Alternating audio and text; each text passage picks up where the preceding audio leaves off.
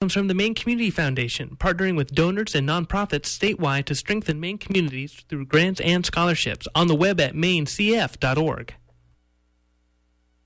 It's 10 o'clock, and you are tuned to WERUFM 89.9 Blue Hill, 99.9 Bangor, and streaming online everywhere at weru.org.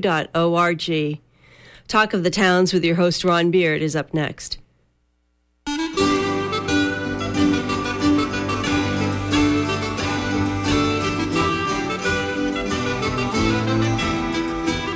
Good morning and welcome to Talk of the Towns here on WERU.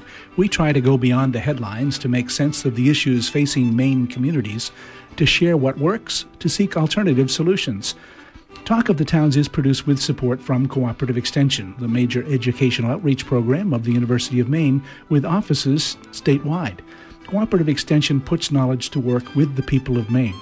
And like WERU, whose mission is to be a voice of many voices, operates out of a sense that everyone benefits when we share our knowledge, our experience, our concerns, our perspectives.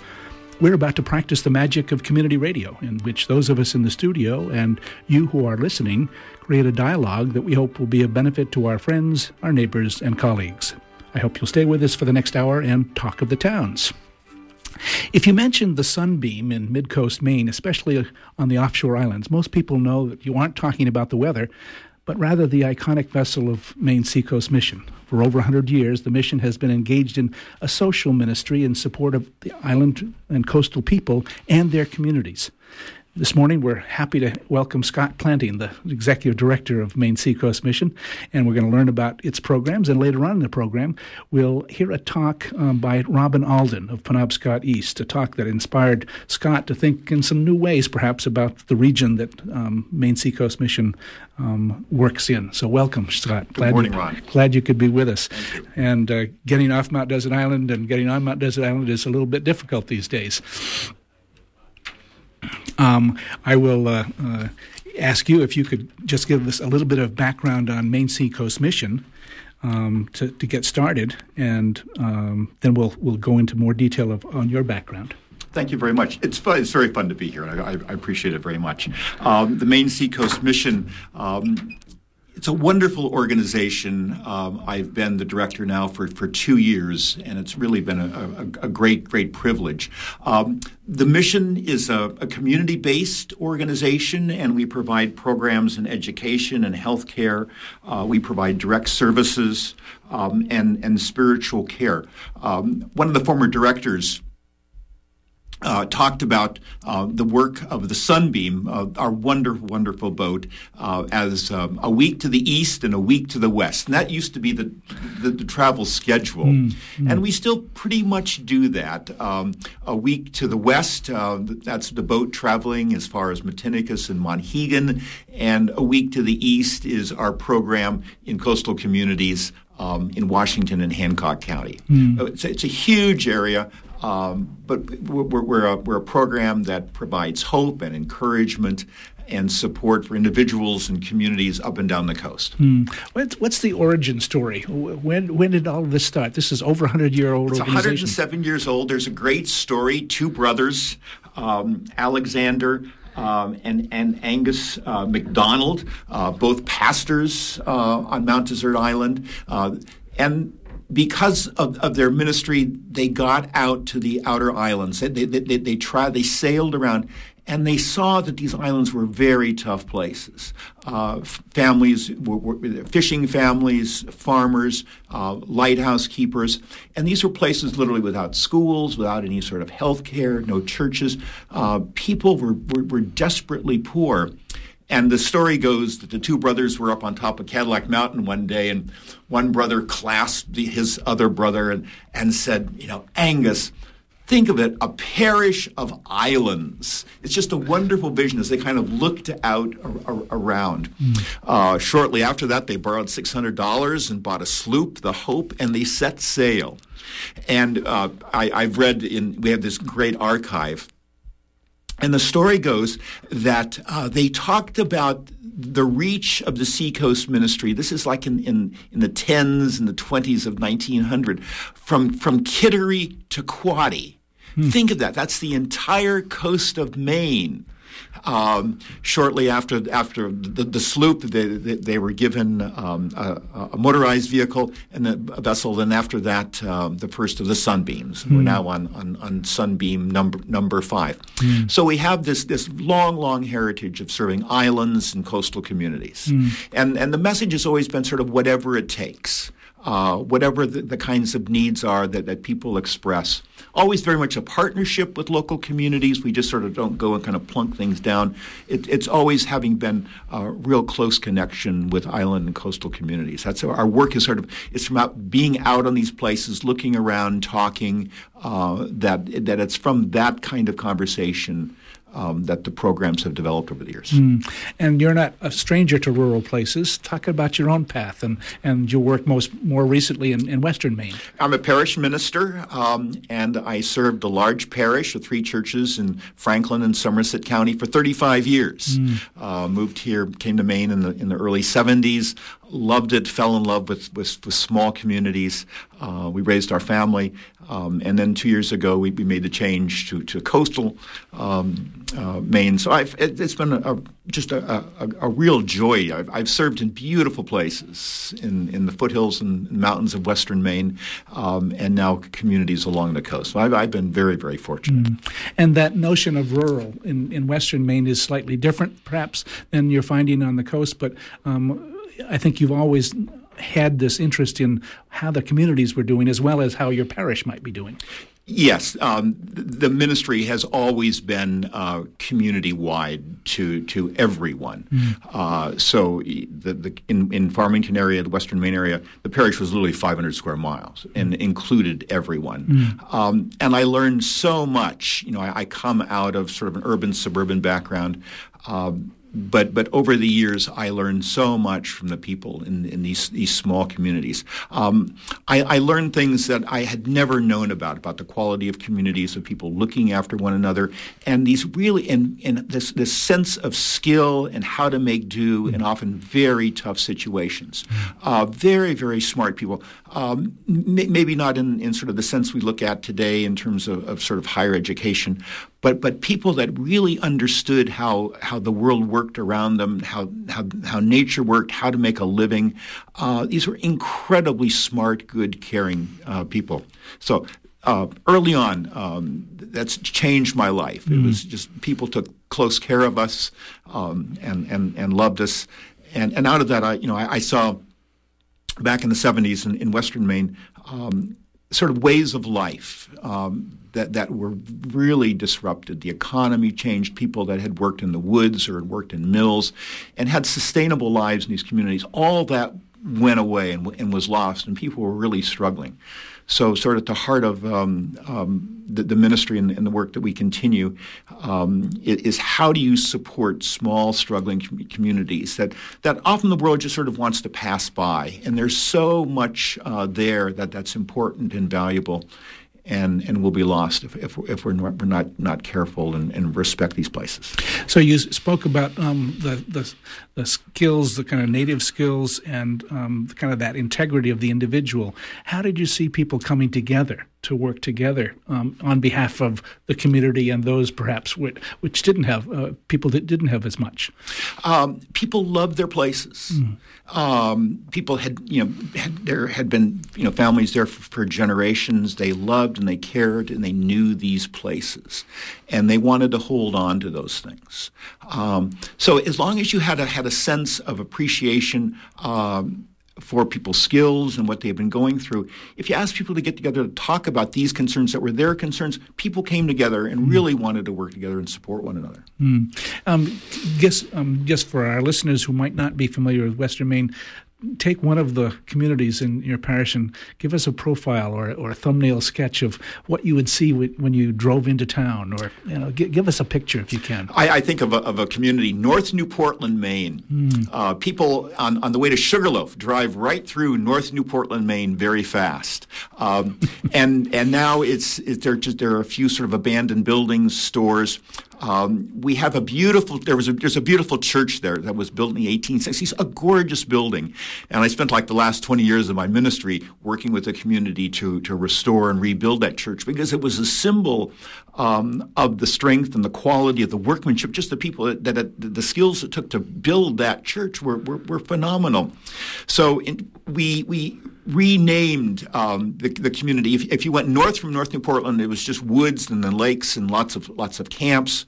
Um, but but this had been a, been it had literally been called the gateway to the Upper Kennebec River Valley, the the, the gateway. So we we kind of renamed uh, the community as as the gateway um, and, and lifted up the quality of life. This was a town that had had hotels, that had bands, uh, had a very vital uh, uh, wood turning business, small mills. There were river drives through there. There was a real richness, interesting, interesting life. Um, and so rather than having people just look at it as uh, oh what a sad place it is you know the school had closed the post office was closing um, it had it gone through all kinds of loss uh, rather than just sort of viewing it as this, oh, what, what, what a hard place, uh, we kind of just turned that around and, and, looked at the strengths and the qualities of, of that. You know, the things are not going to change overnight, but it gave people a sense, and especially for children in, in schools, this is a cool place. Mm you know, like Benedict Arnold had gone through there on, on, on his way to Canada. Um, there was this rich history. Um, so just trying to lift up the, the, strengths and the qualities and give people a sense of pride and, and hope in, in, in, where they live. Mm. So as you, um, you had this um, career, the wonderful um, sense of, I think, accomplishment from what you're saying, what um, drew you to Maine Seacoast Mission? What was the, the thing that said, oh, I'm interested in that piece? A lot of the same things, uh, Ron. Um, my, my, my, friend, um, a, a, wonderful boat builder uh, in Southwest Harbor, Ralph Stanley. I, I, I was talking with, with Ralph about, about boat building, and he described to me how fishing boats, lobster boats in Southwest Harbor, are built different than lobster boats in Jonesport. And I said, Ralph, it's not that far away. How come? Why the difference? And he looked at me, as I've been looked at a lot over the years, and he said, You just don't understand, do you? You don't understand water. You don't understand being on the water. And what he explained to me is that fishermen in these two very different places had very different kinds of needs, and, they, and their boats reflected that. Mm. I love that kind of knowledge that's very precise, very specific to a place. And it requires a, a, a great knowledge. People have to be thinking um, about their place and how you make a living and the boats that they build. There's a lot to that. There's a huge skill there.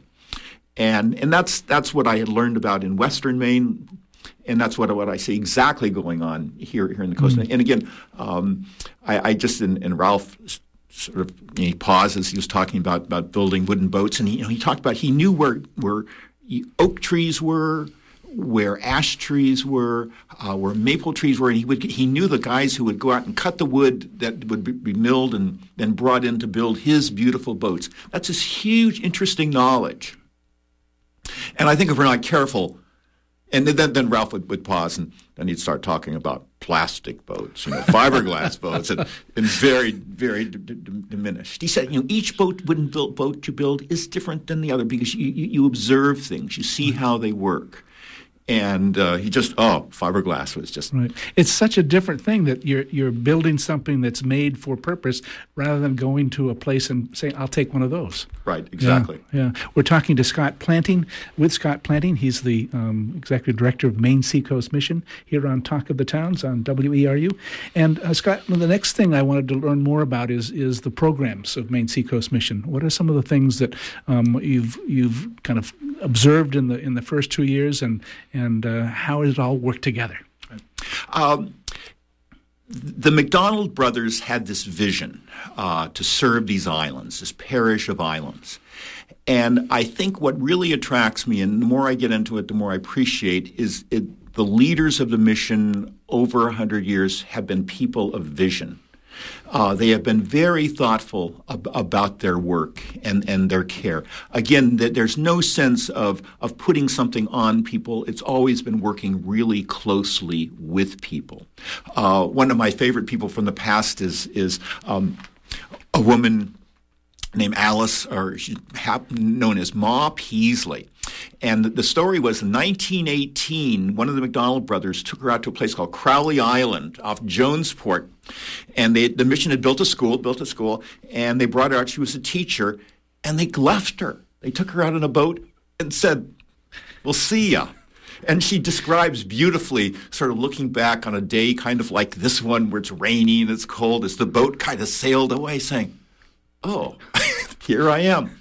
But her, we, we and again, we, we have this great archive, and we have all of her letters and, her, and everything is, is, is, is preserved. She went on and became a teacher, and she worked from Crowley Island to Matinicus. Mm. And mm. one of the things she she was working with a with a community in Gouldsboro, and it was a poor community, didn't have much, and she was sort of thinking, how can I help support this community, and especially the women in the community who didn't have much. And she said they're all very good with their hands. I'm going to teach them to become to make hooked rugs. Mm. And she taught them to make these gorgeous hooked rugs, which were then sold to, to summer people. Um, and we have uh, these, these, letters where uh, a, a, woman talks about the, the, these, these, beautiful rugs that she sold, and she said, "I never knew I could make something of great beauty that was of value to somebody else. I never knew that." Mm. And that's that's real typical of, of the way uh, the mission works. Mm. Um, and and now we a couple of those rugs are in the collection of the Farnsworth Museum and have been mm. on exhibit at the Museum of Modern Art in mm. uh, in New York, and are just beautiful things. Mm. But again, there's there's this line of really thoughtful people who, working closely with the community, have has a, well. Let, us think about. Uh, about that. Mm. So the the uh, programs now have have um, grown out of those community connections, those community needs. Um, a couple different areas sure. that you work in now. Sure.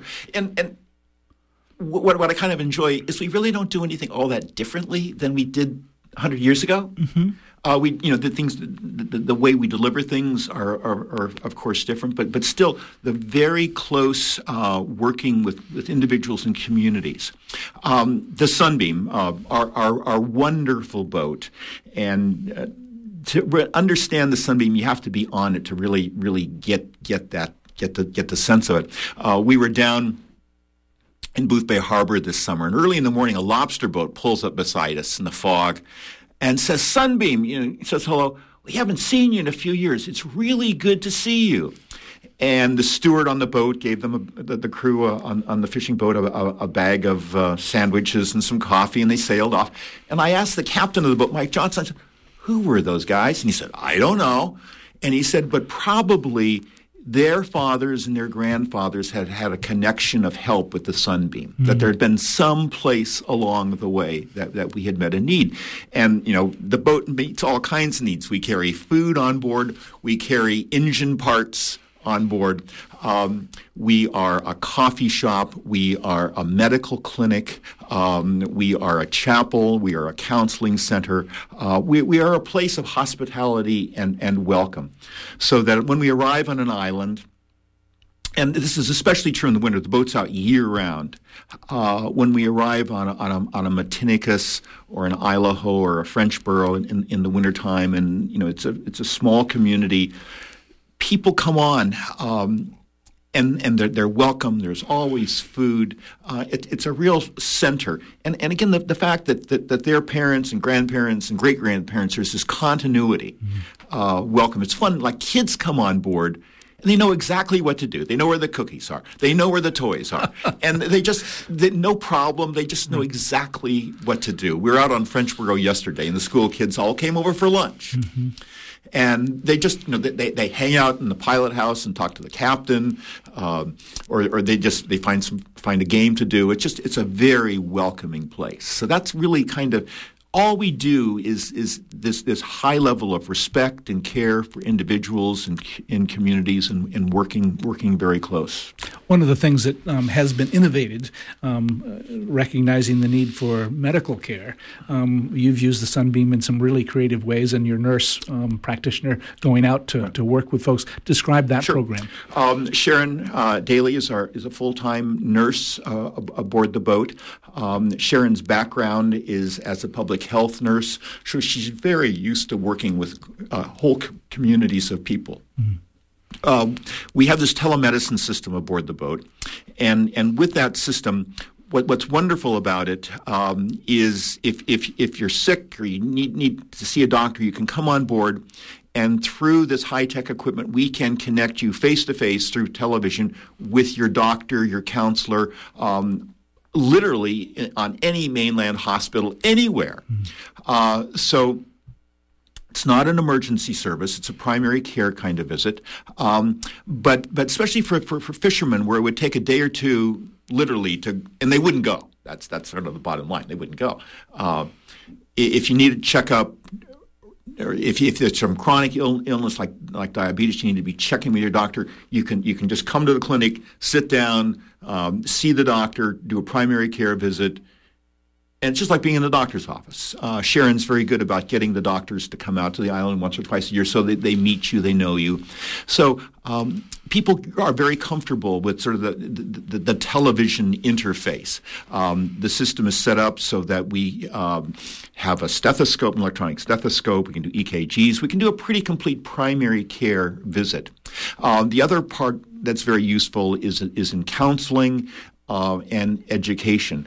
Uh, if if you're pregnant out living out on an island, you can do Lamaze and, and child. You can join in a child care class through through television. And again, for the first time, it says this is a little weird, but people get right into it and feel very comfortable. Something like radio. Exactly. um, and then um, uh, more recently, a focus on youth, especially in Washington County, called the EDGE program. yeah. Again. Um, visionary leaders. Um, in Washington County, we have been providing direct services for years and years. We're providing home heating oil, uh, clothing. We have a, a huge food pantry. Um, and one of our, um, 12 years ago, our board president, Ed Greaves, was concerned, said that that's all well and good, and that's important, we'll always do that. But can we be thinking about how to break these cycles of poverty? Uh, what can we do to improve lives? Um, and his concern was especially for kids. And after, again, a very thoughtful study, we just sort of didn't go in and, and plunk ourselves down and do this. After careful thought involving everybody, um, the, plan was to start an after school program. This is really remarkable, Ron. This is it's, it's like a Sunday. You got to be there to experience it. Uh, it's it's a it, we work in nine schools in Washington and Hancock County, and it's a two thirty to four thirty after school. Many of these uh, the children are latchkey kids, so they, they would go home and there'd be nothing there. So rather than that, they go to it's an enrichment program. And we have this incredibly wonderful staff of, of, of, young people who are coordinators in each of these schools. We work with local teachers and principals and superintendents to develop, and it's really a lovely program. Um, the, the, program begins with, with a creative game, getting the kids moving, uh, sort of a healthy snack, and then these little kids have electives. They can do something in the arts or in music, or they, there's cooking, or, there, or there's homework help, or Lego robotics. Um, the, the whole sense is is that these kids are great, that you're wonderful, that, that the world is open to you. And the powerful thing is it's, it's in public schools. Um, and then at 4:30, uh, we we provide busing to get the kids home. Without the busing in Washington County, in huge distances, the, the, the program wouldn't wouldn't work. Um, so it's just it, it's a way of, of lifting up, building character, skills, just supporting uh, the, these children. And you've been operating that program long enough to, to know um, how these kids um, do when they get to high school or perhaps beyond. So you're beginning to track what does it mean if we could give kids support um, in a critical place in a critical time? Yeah. And it, 10 years we just celebrated our 10th anniversary mm-hmm. last year had, had a big celebration we have a we have a, a, a center in, in cherryfield and everybody got together um, the leader of the program charlie harrington is a former uh, nfl football player he's a great big guy and he's a huge man and these little kids just they just love him. They say, Mr. Harrington. He just booms out. And, and you can't just help but say, wow, I feel good when, when, mm. when I go. When you go visit one of the school programs, no obs- observers. You got to take your shoes off and be a participant and join mm. in. Mm. Uh, but we are making a difference. Um, we did in, during our annual audit uh, this last spring, uh, one of the auditors, very serious uh, young woman, CPA, uh, came into my office and wanted to talk about a program called the Edge. What is this Edge program? And she said, Well, I grew up in Jonesport and I was part of a program called the Edge. Is it the same thing? And I said, Yes. And I was sort of cautious. Know, where was this all going? And she said, You know, that program changed my life. Because of that program, a scholarship to help me at Husson College, I went on to become a CPA and, and now an auditor. You changed my life. Um, that that's that feels pretty good. Then she wanted to go on and talk about auditing. Let's get down to the numbers. That lasted about two minutes. Uh, uh-huh, so, uh-huh.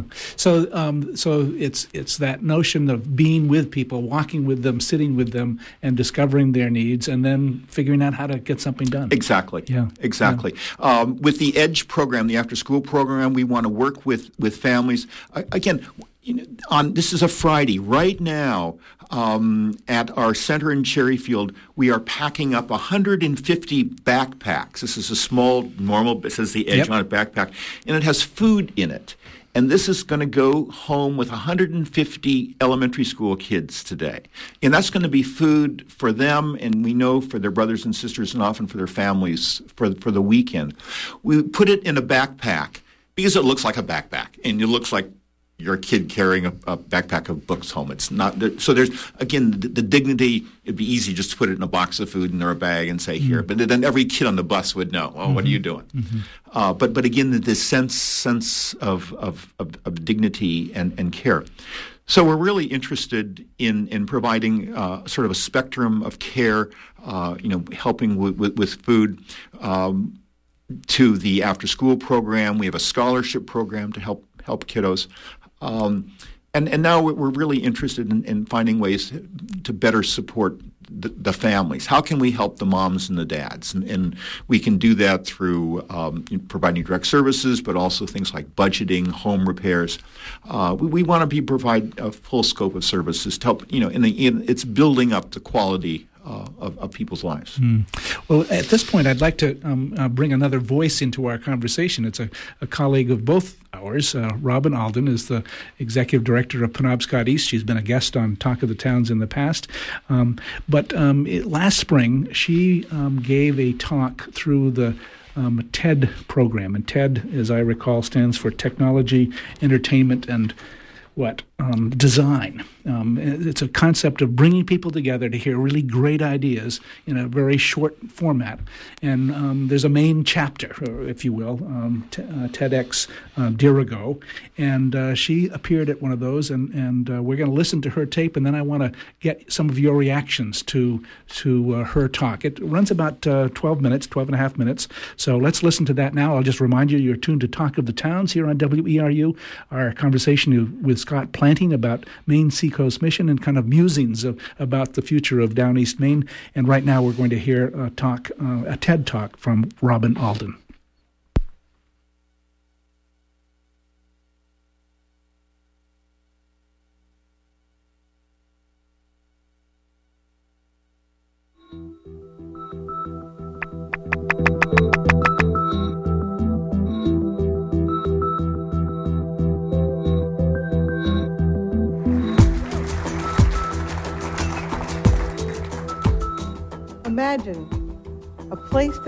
Sustain itself fishing forever.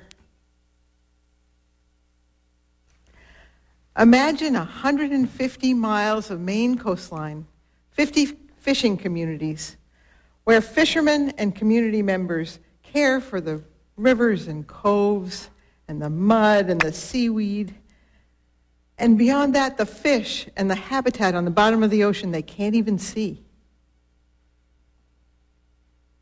Imagine a healthy, resilient economy that is based on healthy fisheries. And over time, that both the economy and the fishermen continually adapt to an ever changing climate and marine system, changing what is caught and sold, working within its bounds. Imagine producing high quality marine food for the world at a fair price for the long term. Right now, in eastern Maine, this vision could become a reality in the next 10 to 20 years. Of course, it could happen anytime, anywhere, but we don't have much of a track record. As the saying goes, we've declared war on fish and won. But there are some events coming together to make this possible. New science, several major marine and conservation initiatives, and an early promising process that is supporting fishermen to speak for the future. We need to have the vision and the smarts and the courage to make it happen. All of this insights that brought me here today started with a clam digger in Deer Isle. Um, I was 21, interviewing him for an article on clam laws. He was a clammer in his 60s, and he was mad because nobody would listen to him about his ideas for protecting clams. As I listened to him, I heard things that Herb knew about mud, about where on the flats the clams grew fast or slow, and where the spat, the little clams, uh, settled and what made them survive or not. He knew things I never knew that there were to be known. And he perceived things that I couldn't see as I looked out over that flat on that one low tide. And he cared. His knowledge and passion, this 21 year old thought it was a pretty good place to start caring for the greatest manufacturing machine she'd ever been exposed to. Every single year in the Gulf of Maine, currents and sunlight and marine plankton combine and create resources for us to catch, seemingly something out of nothing. But unfortunately, neither that knowledge nor passion has had an outlet. The result the fishermen and the regulators and the scientists are locked in a legacy of dysfunction ocean depletion, ocean degradation and depletion, alienation and frustration for fishermen, and hopelessness all around. What's been missing? It's Herb's knowledge and passion put into action. Eastern Maine is where the pieces are coming together. 150 miles of coast, land, river, ocean, all interconnected, bounded on the west by the Great Penobscot River and on the east by the St. Croix, in between the famous Downeast Salmon rivers. Offshore, you have the coastal shelf, that shallow area within 25 miles of the coast where all of our marine resources reproduce and grow.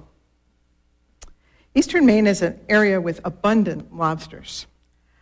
But and I think some people may not be aware of this, the cod and the haddock and flounders collapsed over 20 years ago and they have not rebuilt. Everyone's concerned about the fr- fragility that this lack of diversity is causing. Lobsters, lobsters, and more lobsters.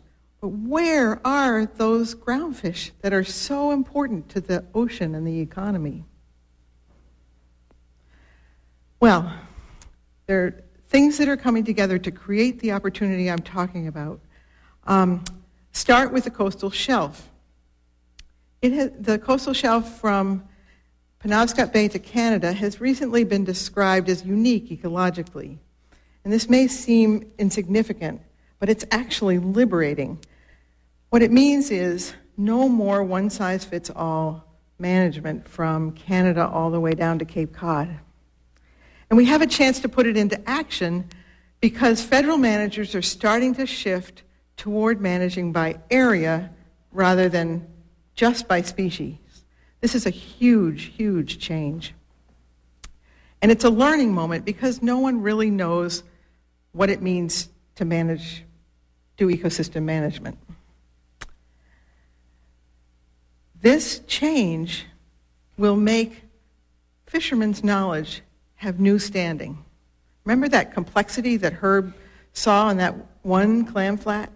It is impossible to manage that level of complexity solely from Augusta or Washington. Fishermen's knowledge, their observations, and yes, their responsibility will have new value and relevance.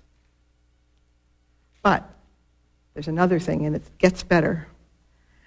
This area is about to experience a cataclysmic positive ecological event. This year, dams will be coming down in the Penobscot River, and for the first time since the 1840s, a thousand miles of river and lake habitat will be open to sea run fish. Those are the fish like alewives or salmon that spawn in the freshwater and live in the ocean. The river is going to come alive. This river news is important because of the linkage between river health and ocean health. The rebounding river fish should drive a major marine restoration. So, back to Herb the clam digger. If these things happen and we don't enlist fishermen's knowledge and passion, they will not catapult us to a new and lasting fisheries economy.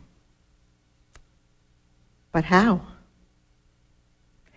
I will tell you that mistrust and fishermen's pervasive sense of futility is the greatest obstacle we have. And we've thought deeply about this and have been developing a process to support fishermen in building the hope and the skills it takes to speak for the long term. We call it a Community Fisheries Action Roundtable, CFAR for short. So, how do you start? Someone asked me. We start by listening, and we write it all down. And when we meet again, we share what's on that butcher paper from the last time and start there. there. After so many years of frustration, there is a lot of angst to be vented. We start by focusing on improving resources and finding solutions. When it's all a zero sum game, it's really hard to have hope. And we talk about access, because if a fisherman or his grandchildren have no hope of getting the right to fish, why care about the resources? We, we're really conscious about creating a safe space. It takes courage for fishermen to participate, because sharing your knowledge about fish behavior amounts to sharing your competitive edge. And if you speak up, other fishermen can be, da- can be angry, and that can really be dangerous if you have fifty or $100,000 worth of lobster gear sitting untended, unattended offshore. We eat together. We avoid um, the standard meeting setup because for many people that conjures up the feelings of failure left over from school. We uh, ask questions about what's important about your fishery or your community, and we write it all down. These questions are matters of huge emotional impact to the fishermen. And what happens is what they say and gets on that paper become values that then can be turned into principles that we can, formal or informal, that we can touch back to as we have to confront difficult discussions about rules. Fishermen meet with regulators and scientists, and, um, and we go along as guides. The dreaded government becomes either takes form. You know, you see federal, state, legislature, agency. Science gradually morphs into uh, away from being the club to beat fishermen with and into something about asking questions and testing questions. Very familiar to fishermen because that's what they do every day. As it goes along, we take questions and provide per- perspective and support because it's, it's um, such a different world ashore than it is fishing. When you're fishing, it's um, clear cut, the hunt is engaging, the hierarchies are clear between captain and crew, and the rewards are immediate and tangible. As the fishermen say, the worst day on the water is better than the best day on land.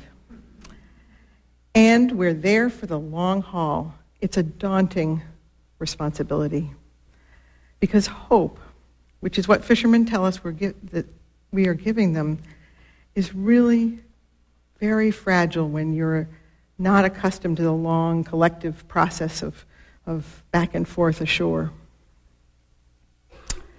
And so I have hope that in the next 10 to 20 years, we can indeed build a new and lasting fishing economy in eastern Maine. The external uh, situation is set. We have this glimmer of hope, this emerging trust. And I don't think there's a better place in the developed world where there's more chance to build a 21st century fishing economy that this planet needs. Thank you.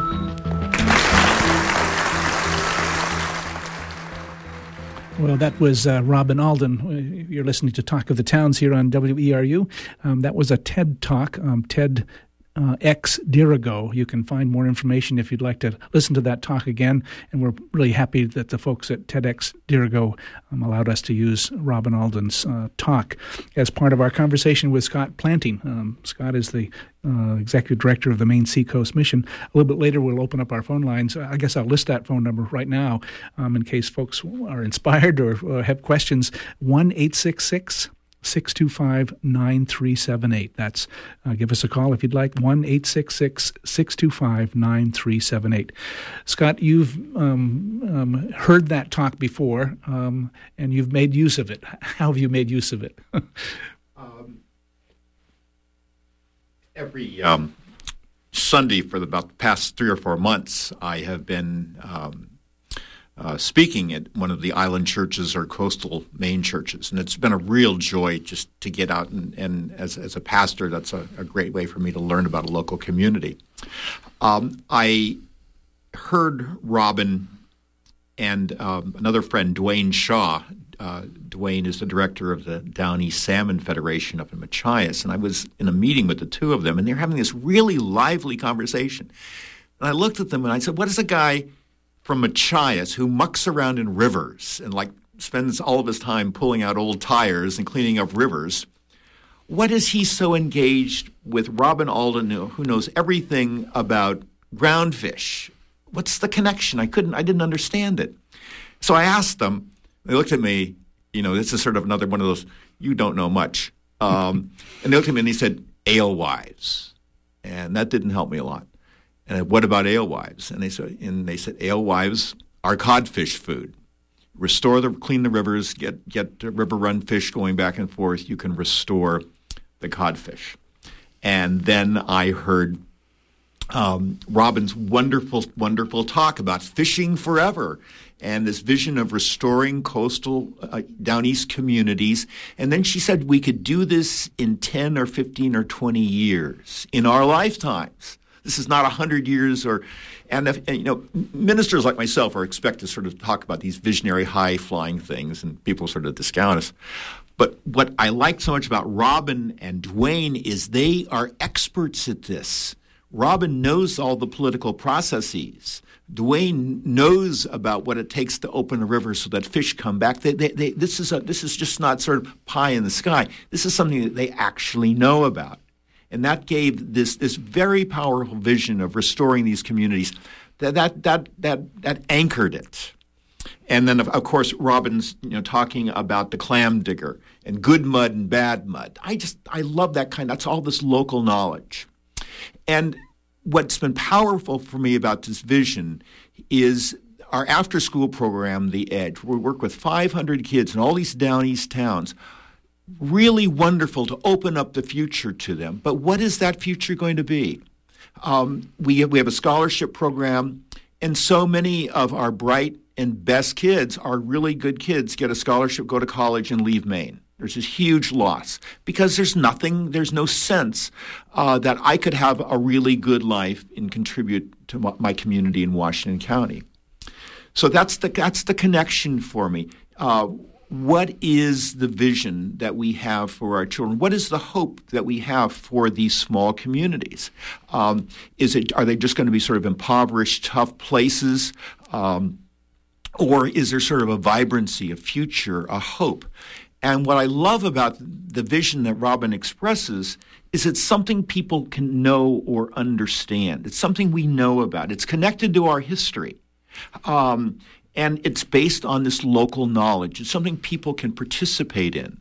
So, you know, it, it's not a great, you know, one of the things that uh, when you talk to Robin, like the Deer Isle High School is developing a curricula uh, in sort of marine science. So, um, teaching local kids to be sort of part of this large vision because you're going to have to have some knowledge if this is going to go forward you're going to have to have that local knowledge. You're going to have to know about fishing and boats and how ecology. So many really interesting, rich questions. Um, so this really sort of opened up this great, very cool, interesting world of possibility for me. I, I was out on um, Frenchboro yesterday, and um, in that harbor are are these old fish piers, and somebody called them ghost piers. I thought that was a great expression, ghost piers. And she said we remember when there were codfish and these these piers where there were boats and there were fish drawing out here and there was this really vibrant economy. Um, I, I, just love the sense of, of those ghost piers being rebuilt mm. uh, and, and, and codfish and, and, and lobsters in this in the diverse ecosystem where, where everybody is required to make uh, this community lively. So mm. that, that was that was very exciting to me. Hopeful. So that notion of, of, of, having a sense of place, a sense of history, a little bit like your work in, in Western Maine, um, bringing people together to, to talk about that, and that's what Robin is doing with um, fishermen. That's what Dwayne is doing with with um, salmon fishermen, right. as a matter of fact. And and uh, the opportunity you see is is let's keep this conversation and enlarge it in some yeah. way. And and and her key is says she listens. She gets people together and she listens and respects. Again, there's this, these folks have so much knowledge, and there's this rich, interesting, diverse knowledge.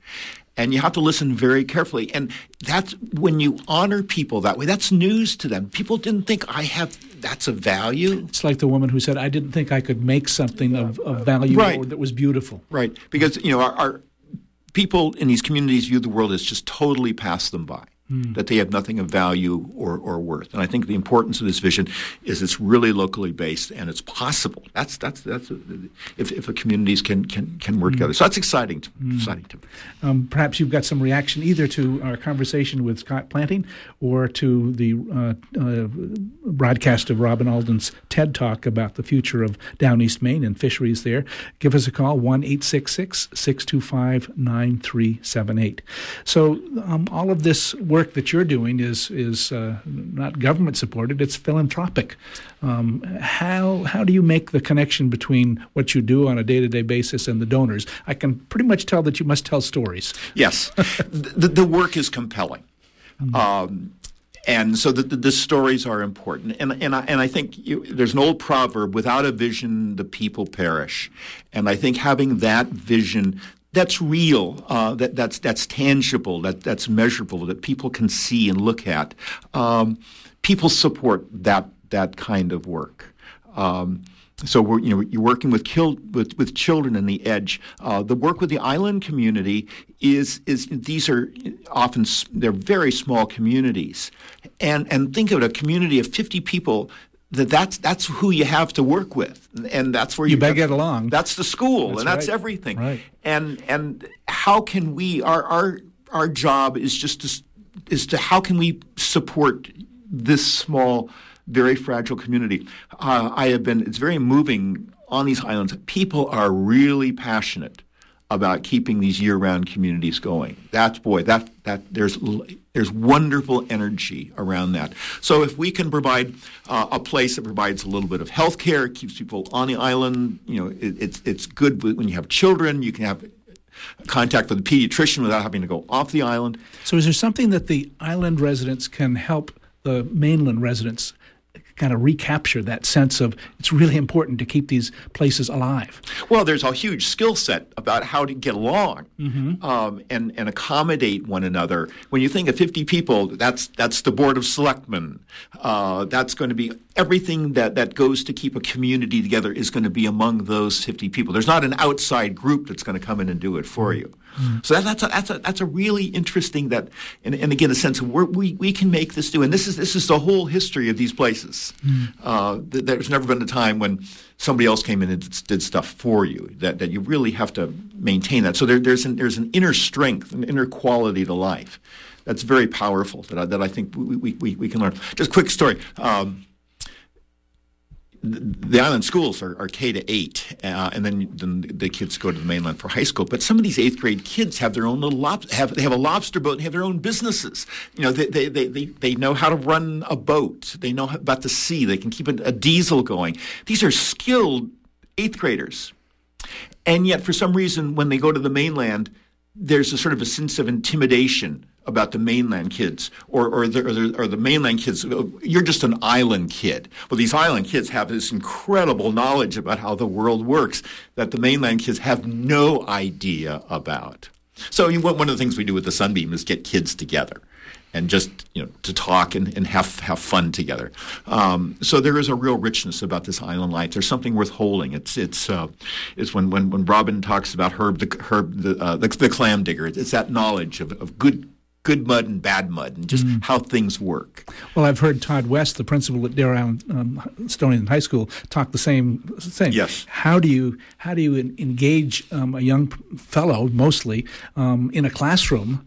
When he's got a two hundred fifty thousand dollar boat and right. he's making that pay and, right. and, making it work, right. what's what's the dynamic? And I, I, imagine that that dynamic is there when you're working with offshore island kids and um, mainland kids. Yes, yes. Right, so, right really so so it's it's fun interesting. But but again our, our work um, is just how we can provide put the islands supports. How can we, we help this community? We don't do it for them. We don't replace anything but, but how can we we be of support? So the boat in the winter is a, is a community center where everybody can come on have you know and just that being together and, and, and the kinds of conversations that go on mm. are really really valuable I'm going to ask you about any challenges you see ahead, um, but I'll just list our phone number time. We probably have time for one phone call this morning 1 866 625 9378 as we talk with Scott Planting about Maine Seacoast Mission and uh, musings about the future of Down East Maine.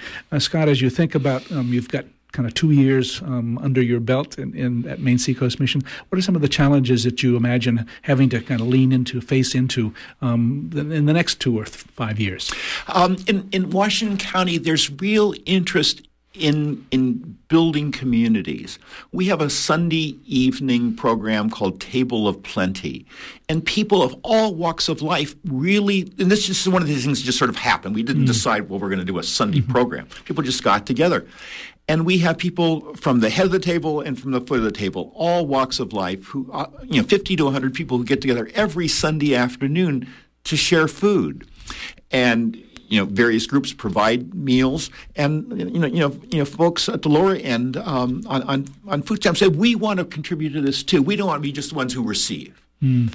So we, we also want, want to participate in, in, in, this. So there's a real interest, and this is kind of the, the, the, growing edge in our work of, of, of getting, you know, people really like to get together, talk. They have music, it's fun, there's storytelling.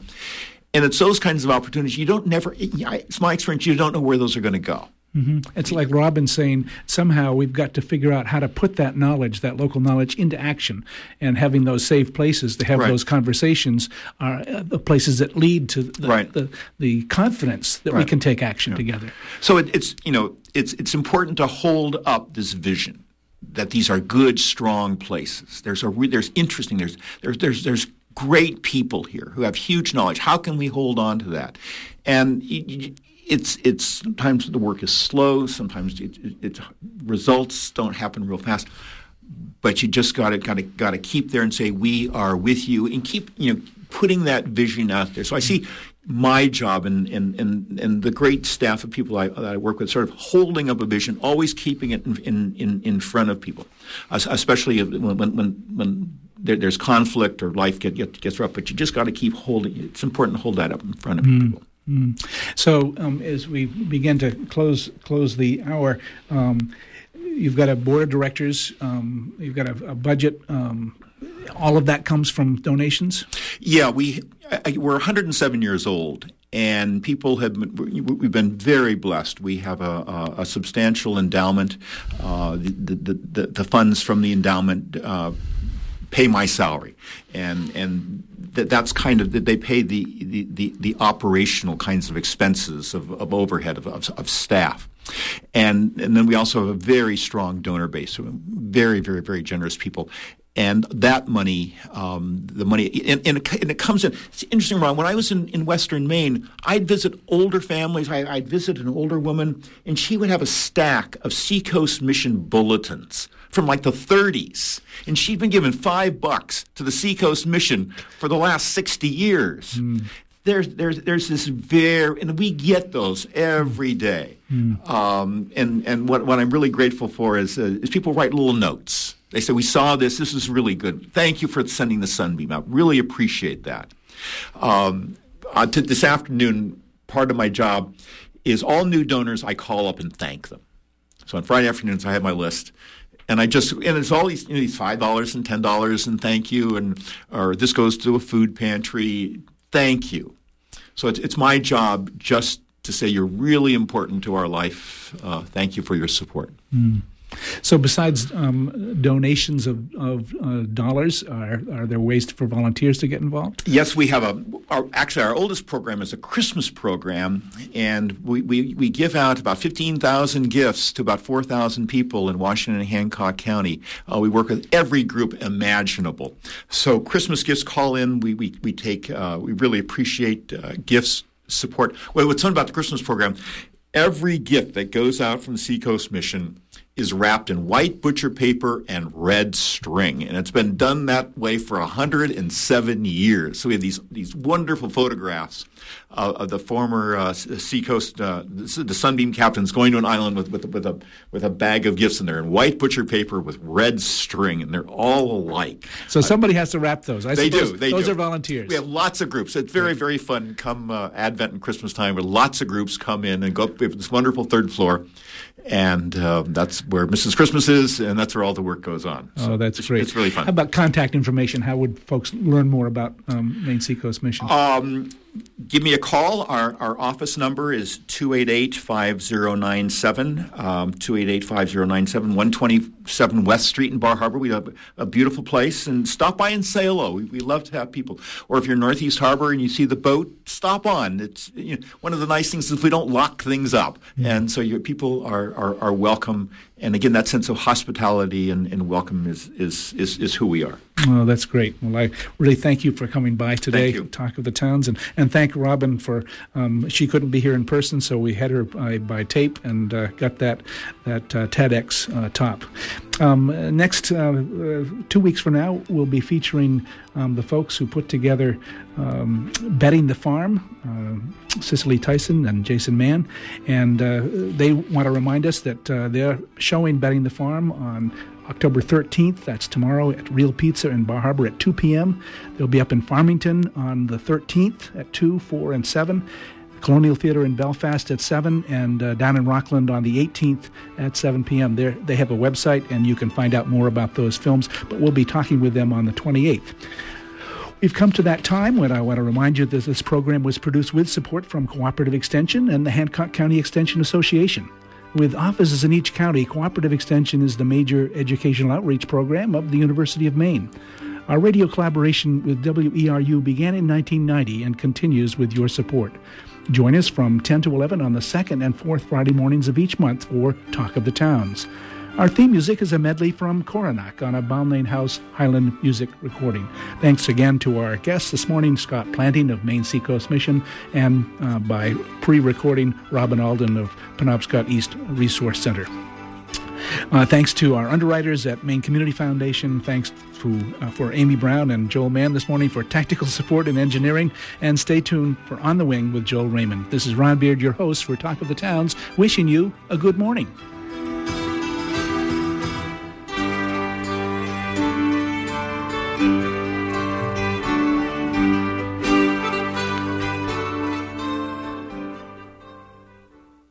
On Sunday, October 21st, WERU